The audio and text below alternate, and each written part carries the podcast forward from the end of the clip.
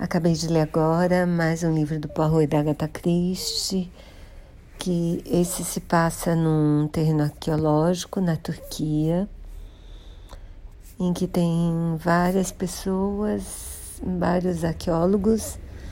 e algumas mulheres. Uma é a mulher do pesquisador principal, a outra é casada com um dos pesquisadores também, um dos arqueólogos e outra é uma enfermeira que é contratada para cuidar da,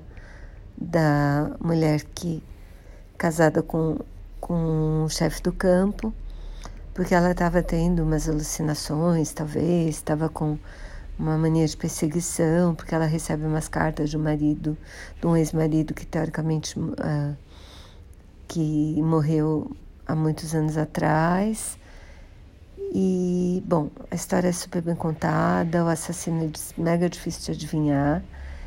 e acho que vale super a pena ler.